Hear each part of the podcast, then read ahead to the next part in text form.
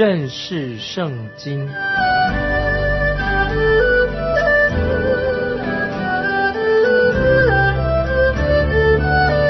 认识上帝的话，把上帝的话带到全世界。本节目是由认识圣经机构和环球广播电台联合制作，欢迎收听。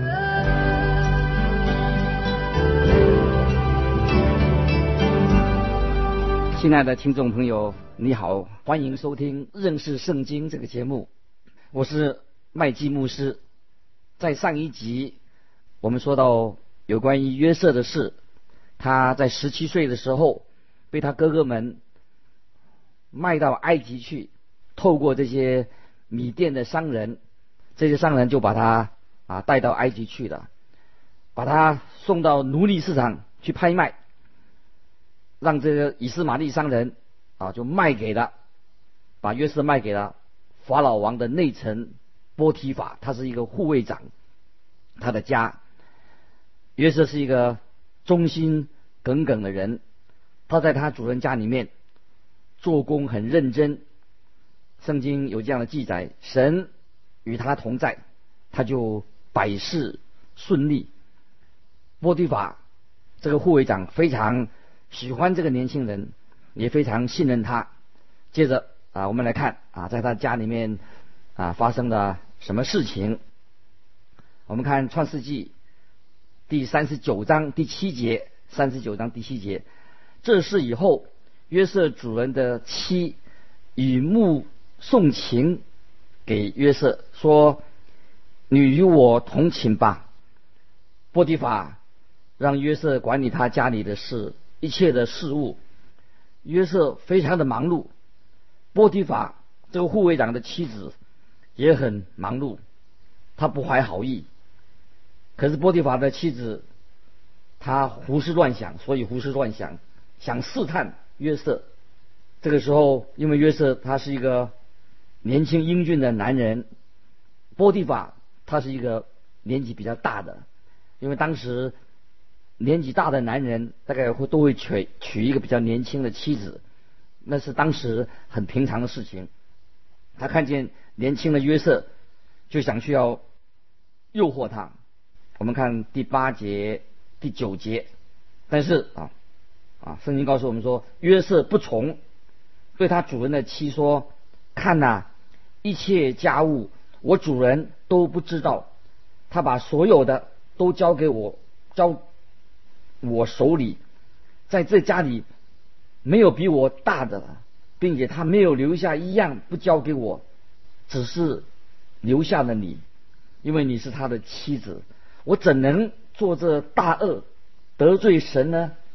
啊，你有没有注意到这个年轻人总是在每一件事情上，他非常的看重神的标准，包括他现在很看重婚姻伦理的圣洁。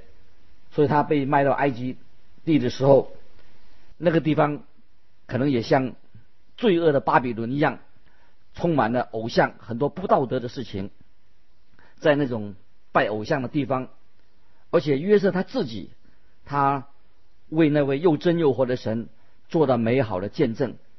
约瑟他有一个很高尚的道德标准。当波提法的妻子要诱惑他的时候，他就这样说。除你以外，我的主人把一切都交给我管理，因为你是他的妻子。约瑟非常尊重婚姻的道德伦理。神为我们世人建立了一个婚姻制度。当一个人藐视婚姻的诺言承诺的时候，表示这个人就是藐视神。一个违背婚姻诺言的人，基本上。他就是违背了神的誓约，违背了神。我自己啊传道了许多年，也见到有一些人，他们啊离婚了，就是男的男方或者女方，也许是因为他们做了不好的事情、不忠的事情而离婚的。基本上，他们这些人都是远离神的人。这种事情应该我们常常见到。神要我们在婚姻上做一个忠心的人，因为约瑟他对神尽忠，他尊重神所设立的婚姻制度，所以你我也要尊重婚姻制度。波迪法他是法老当中是护卫长，皇宫里面的护卫长，他常常不在家，可能他因为他的工作的关系不在家里，所以他的妻子也许他不止一次。找机会来试探约瑟，也许他一而再、再而三来试探约瑟。约瑟常常受到试探，但是感谢神，他并没有被这种试探所胜。你可以想象得到，呃，那个波提法的妻子，因为他因此他就对约瑟存了一股的仇恨。俗语这样说：“女人记恨之火，比地狱之火。”还要狠毒啊！所以说，女人嫉妒啊，她那个火烧的火啊，比地狱还要狠，还要毒。于是这个女人决定就要向约瑟报复。接着我们来看第十四节到到十四节，十一到十四节。后来他天天和约瑟说，约瑟却不听从他，不与他同寝，也不和他在一处。有一天，约瑟进屋里。去办事儿，家中人没有一个在那里，在屋里，妇人就立刻拉住他的衣裳说：“你与我同寝吧。”约瑟把衣裳丢在妇人手里，跑到外边去了。妇人看见约瑟把衣裳丢在他手里，跑出去了，就叫了家里的人来，对他们说。你们看，他带着一个希伯来人进到我们家里，要戏弄我们。他到我们这里来，要与我同寝，我就大声喊叫。波提法和他的妻子的关系，他们之间的关系本来可能就是不太好，可以从他的妻子这种非常卑鄙低劣的下流的方式来指控约瑟，就可以看得出来。他说：“波提法带了一个希伯来人来戏弄他们，看来他的妻子之前也犯过类似的这样事情。我认为最可怜的还是那个埃及大臣波提法，他像一个糊里糊涂的人，他可能对他家里面所发的生的事情，他心里面一直会存疑。他知道他的妻子。”可能是要掩饰自己的恶行。接着我们看第十五节、第十六节，他听见，我就放声喊起来，就把衣裳丢在我这里，跑到外边去了。妇人把约瑟的衣裳放在自己那里，等着他主人回家。约瑟这个时候年纪才十七八岁，他孤孤单单的一个人被卖到埃及去，现在就遭遇到这种。很卑鄙的手法来陷害他，他那种内心一定是非常的痛苦。波提法这个大臣的的妻子向人就控诉啊约瑟，因为她丈夫不在家，所以她就内造了一种啊假的事情啊。等到波提法这个护卫长回来的时候，他就向向他告状。接着我们请看十七节到十九节，就。对他如此如此说：“你所带到我们这里来的那希伯来的仆人进来要戏弄我，我放声喊起来，他就把衣裳丢在我这里，跑出去了。”约瑟的主人听见他妻子对他所说的话，说：“你的仆人如此如此待我。”他就生气。波利法啊，这个护卫长。表面上看起来，他相信了他妻子所说的话。至少他听到以后，他立刻觉得很愤怒。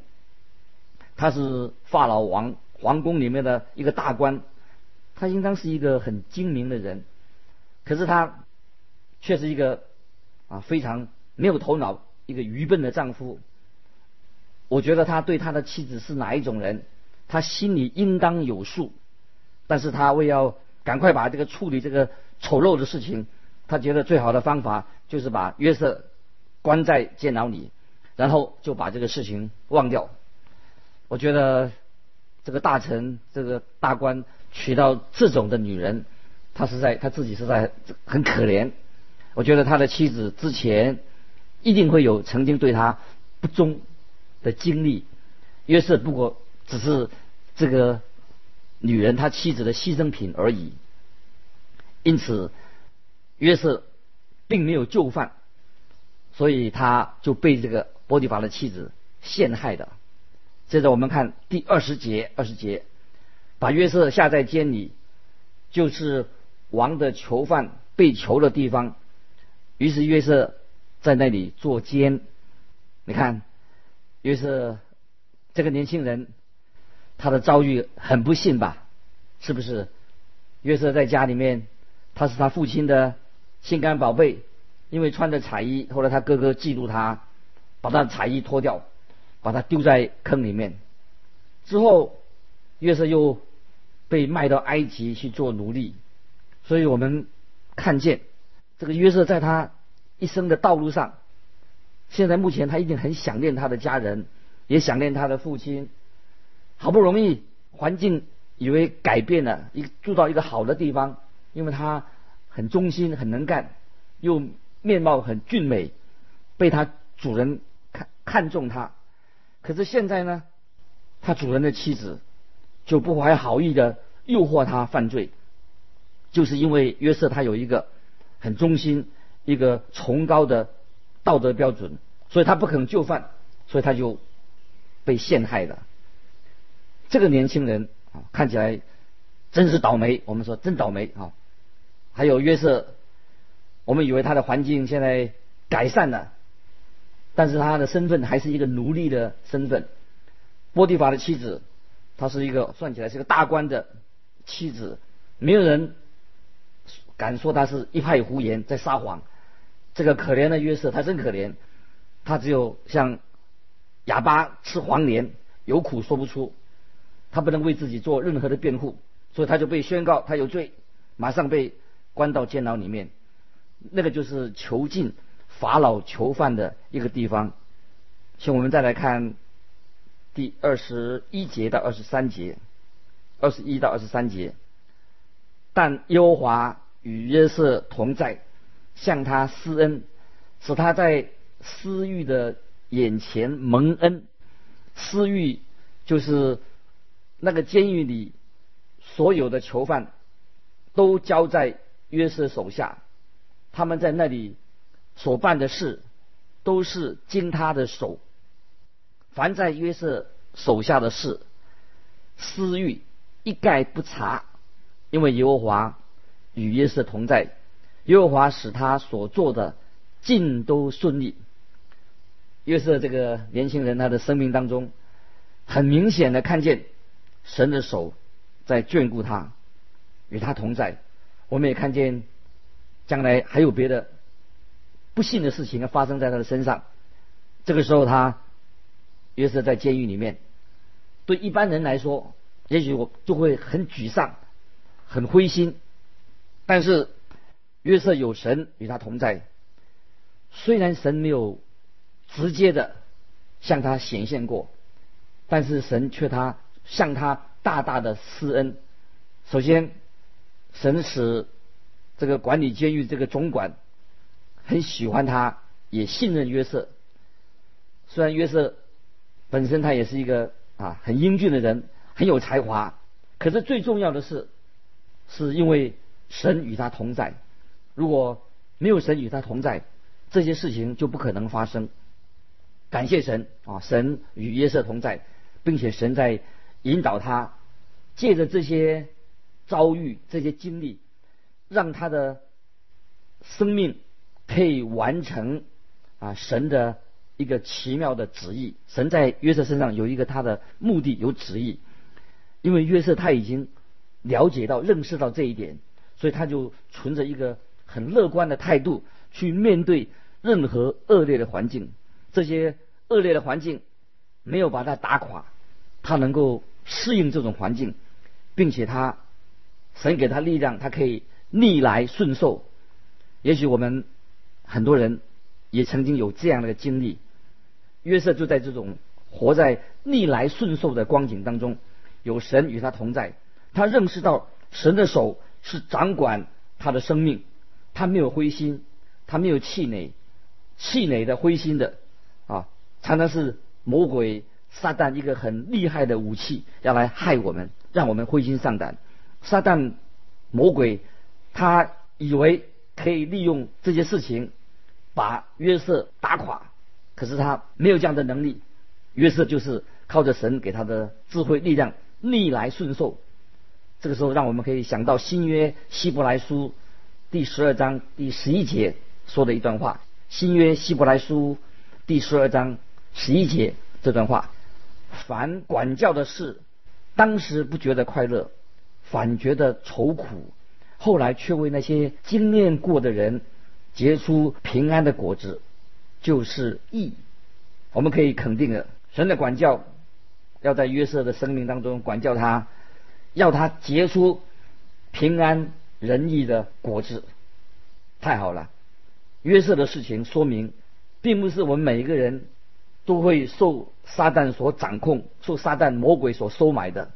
圣经里面有举例说，约瑟、约伯、使徒保罗，他们都做了美好的见证。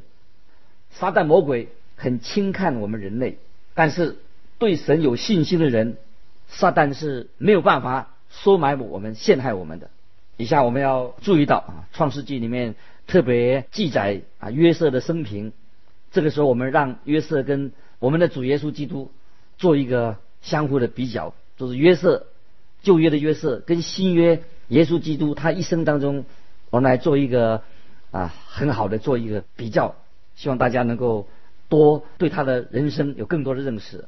第一，约瑟是被猜到他的弟兄当中，约瑟到他的弟兄当中一起。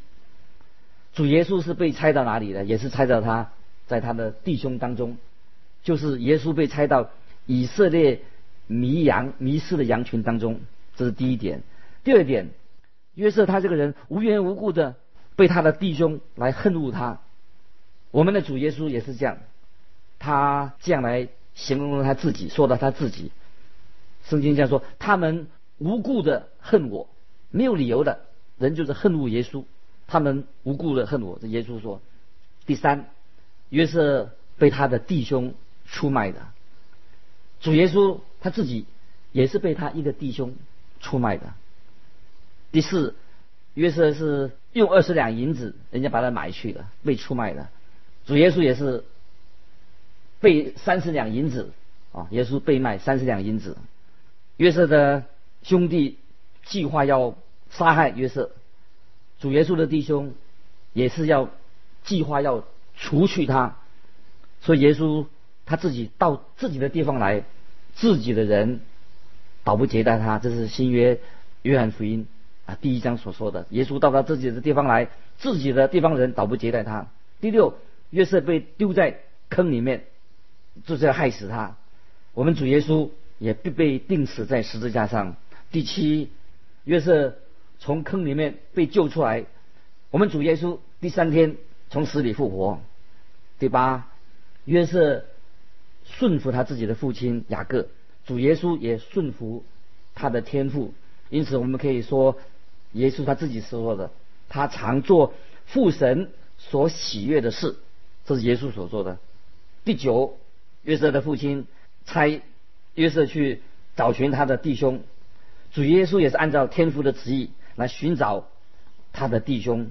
第十，约瑟被他的兄弟戏弄，当他们看见他弟兄看见他来的时候，就说：“你看，那个做梦的来的。”我们主耶稣也是被他的亲人、他的弟兄嘲弄他、戏弄他。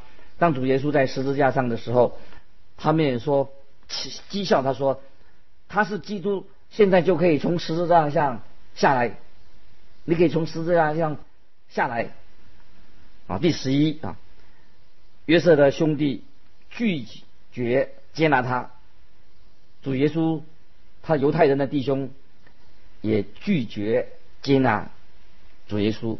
第十二，他们商议要杀害约瑟。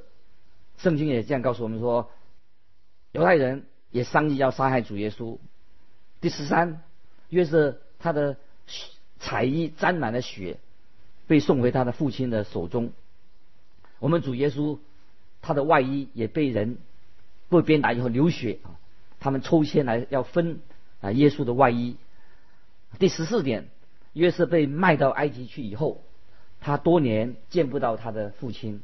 主耶稣从死里复活升天的时候，告诉门徒说，他们以后见不到他了，直到他从天上再来的日子。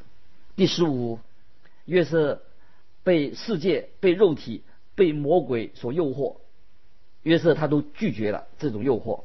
主耶稣也是一样，也被世界。被肉体、被魔鬼试探他，耶稣却胜过试探。第十六，约瑟在世上的时候，他成了当时的救世主，因为他在饥荒当中救了许多当时的百姓。主耶稣是我们世人的救主，救我们人类。第十七，约瑟被他的弟兄恨恶，把他交给外邦人。约瑟他自己不能为自己辩护，他不公平的被控诉。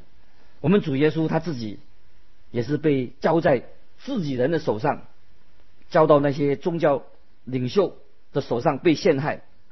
最后耶稣被交给外邦人，但是我们主耶稣啊却是圣洁无罪的，他没有犯过一件错误的事情。第十九，比拉多不信那些人对主耶稣的控诉。他们虽然，他虽然找不到耶稣有罪，还是鞭打他。那位波提法，埃及的大臣波提法，虽然知道约瑟是无辜的，可是约瑟还是被下在监狱，他要受苦。波提法是为了在他的法老王面前保持他的面子。同样的，比拉多也希望在该撒面前保持他的面子。第十九。约瑟在狱卒面前蒙恩蒙恩宠，罗马的百夫长也这样论到耶稣说：“这真是神的儿子啊！”所以约瑟在狱里面，狱卒对他很好。罗马的百夫长外邦人论到耶稣，他说：“这真是神的儿子。”第二十，约瑟与犯人犯罪的人同列，就是那位九正得到了祝福。可是那位善长就成为受到审判，主耶稣也是当他被钉十字架的时候，两边的强盗一个受到审判，另一个却蒙恩啊。现在我们做这样的一个啊比较，让我们啊对旧约的约瑟和我们的主耶稣基督啊啊做一个啊相互的做一个比较。啊，让我们啊对啊旧约的约瑟，他就是他所一生在某一方面是预表掉我们的救主耶稣基督他一生的遭遇啊，这是啊让我们啊研读圣经的时候，认识圣经的时候更了解在旧约的约瑟他的生平跟耶稣我们救主之间呐有很多相类似的地方。现在我要啊请问我们啊每一位弟兄姊妹，你的一生。有没有遭遇到许多的困难？你的遭遇是什么？也许有时是顺境，有有时是逆境。